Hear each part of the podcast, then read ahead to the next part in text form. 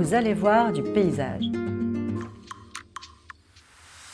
Un podcast de l'Institut Paris Région à la découverte des nombreuses pépites des paysages d'Île-de-France. Pour cette deuxième saison, en partenariat avec El Paris et le Randopolitain, un circuit de sentiers de randonnée pédestre accessible en train, nous vous emmenons en balade autour de la ceinture verte.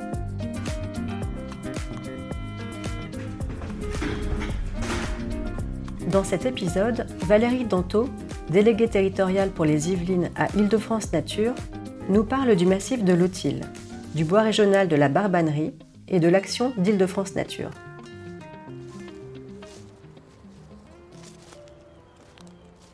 Dans les Yvelines, à moins de 20 km de Paris, la forêt de l'Autil vient se dévoiler dans une des boucles de la Seine sur plus de 1200 hectares.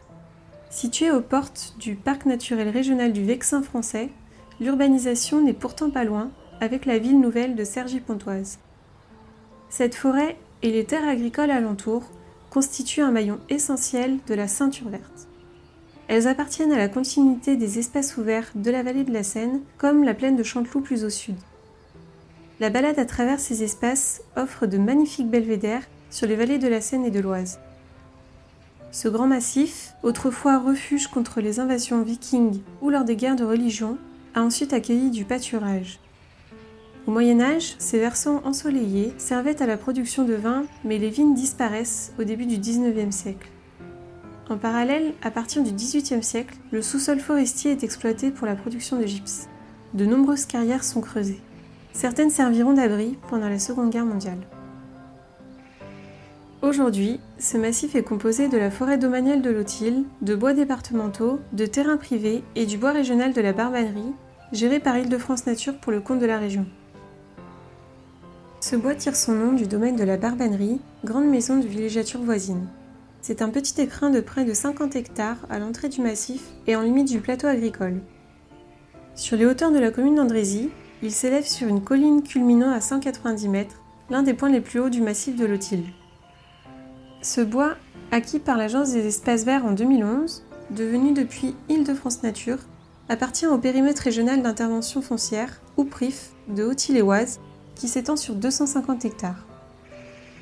À travers une veille foncière menée par l'agence, ce périmètre permet, depuis sa création en 2009, de protéger les espaces naturels agricoles et forestiers qui le composent le bois de la Barbannerie, mais aussi les terres du plateau agricole de Maurecourt. Cette création d'un PRIF s'inscrit dans la volonté de protéger la petite ceinture verte de la ville nouvelle de Cergy-Pontoise, d'ailleurs complétée par la création d'un nouveau périmètre en 2020 sur les espèces agricoles et forestiers tout autour de la ville. Dans ce secteur carencé en espaces verts, l'aménagement et la gestion du bois permettent d'accueillir le public dans un cadre très naturel. Quel paysage et quelle ambiance traverse-t-on? En se promenant dans le bois, on aperçoit ici et là châtaigniers, frênes et merisiers. On chemine à travers les arbres sur des terrains plus ou moins escarpés pour se retrouver au détour d'un chemin nez à nez avec des chevaux ou, plus haut, des chênes remarquables aux branches en escalier.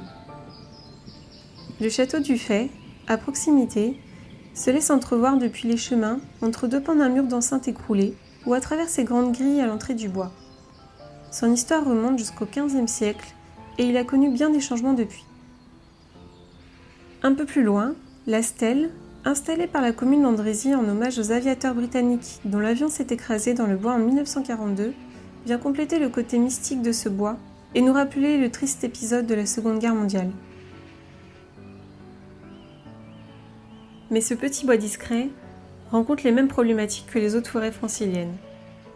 Ces dernières années, Île-de-France Nature fait face au dépérissement important de châtaigniers, laissant entrevoir une suspicion de développement de la maladie de l'encre sur ce secteur, lié au contexte de changement climatique.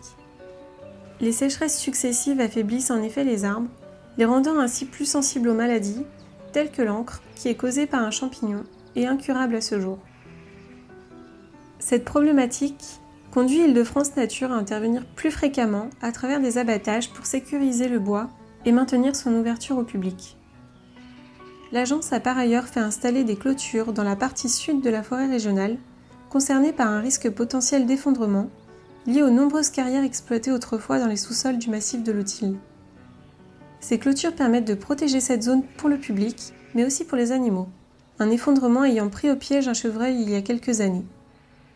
Le chemin du cordon, situé en dehors du bois, est d'ailleurs interdit d'accès par arrêté municipal pour les mêmes raisons. En effet, le massif est une butte témoin de gypse, avec un relief géologique composé de plusieurs couches de roches, dont du gypse du Ludien à 60 mètres de profondeur. Ce gypse, qui s'étend sur plus de 30 mètres d'épaisseur, est recouvert par des marnes vertes et des sables de Fontainebleau. À quand remonte l'exploitation du massif? L'exploitation des sols a commencé au Moyen Âge par les pierres de meulière dans des carrières peu profondes, puis avec l'exploitation artisanale de pierres à plâtre et de gypse pour le plâtre et le ciment. Par la suite, les besoins pour la construction entraîneront une exploitation à plus grande échelle à partir de 1900, avec le début de la mécanisation et l'arrivée des wagons. 650 hectares en tout seront exploités. Dans les années 1980, l'arrêt des carrières et le retour des promeneurs en forêt a soulevé le risque d'effondrement lié aux anciennes cavités creusées par les carriers, qu'on appelle des fontis. En sortant des sentiers battus et du bois régional, des panneaux signalent ce risque. L'apparition de fontis a entraîné l'application, depuis 1995, d'un plan de prévention des risques sur la forêt, interdisant certains accès et l'impossibilité de construire dans certaines zones. C'est aussi ce qui a permis de protéger la forêt de toute construction ces dernières décennies et de laisser la biodiversité se développer en toute tranquillité sur de nombreux secteurs où l'exploitation est rendue impossible. Heureusement, certains espaces restent tout à fait accessibles pour les promeneurs, comme les chemins bucoliques du bois de la Barbennerie et de la plaine de Maurecourt. L'intervention d'Île-de-France Nature a ainsi permis de protéger en partie ce bois et les terres agricoles adjacentes appartenant à la ceinture verte et non couvertes par le parc naturel régional du Vexin. Dès sa création, l'agence a eu pour mission la préservation des espaces naturels franciliens. Île-de-France Nature est née en 1976 au cours d'une période de grande transformation urbaine visant à relever les défis de la croissance démographique. Entre la fin de la Seconde Guerre mondiale et le premier choc pétrolier, les mutations urbaines et paysagères changent profondément la région avec le développement de villes nouvelles et des transports avec le RER, e les autoroutes et les aéroports. Les forêts, les terres agricoles et les espaces naturels, situés notamment dans la ceinture verte, deviennent alors des espaces convoités pour mener à bien les projets d'infrastructures et résidentiels. Pour préserver ce patrimoine naturel régional, Île-de-France Nature intervient par le biais d'un outil unique en France, le périmètre régional d'intervention foncière, ou PRIF. Aujourd'hui, Île-de-France Nature gère 57 périmètres régionaux d'intervention foncière d'une surface de plus de 45 000 hectares. Ceux-ci sont situés principalement au sein de la ceinture verte, entre 10 et 30 km autour de Paris, là où la pression urbaine est la plus importante. Au travers de ces PRIF, l'agence réalise des acquisitions, principalement par de la veille foncière, ce qui permet de protéger les espaces forestiers, agricoles et naturels, de les aménager et de les ouvrir au public.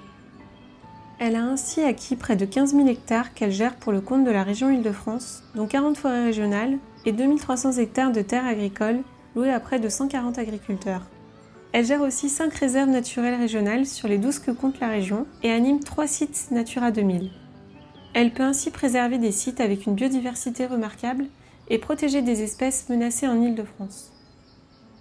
Île-de-France Nature mène aussi des projets de création de grandes continuités piétonnes et cyclables, permettant de relier les espèces qu'elle gère et de faire respirer le cœur d'agglomération en emmenant les promeneurs et cyclistes vers des espaces plus ouverts comme dans la ceinture verte. Elle participe enfin au retour de la nature dans les villes en accompagnant les collectivités dans leurs projets de renaturation, de création et d'extension d'espaces verts et de nature.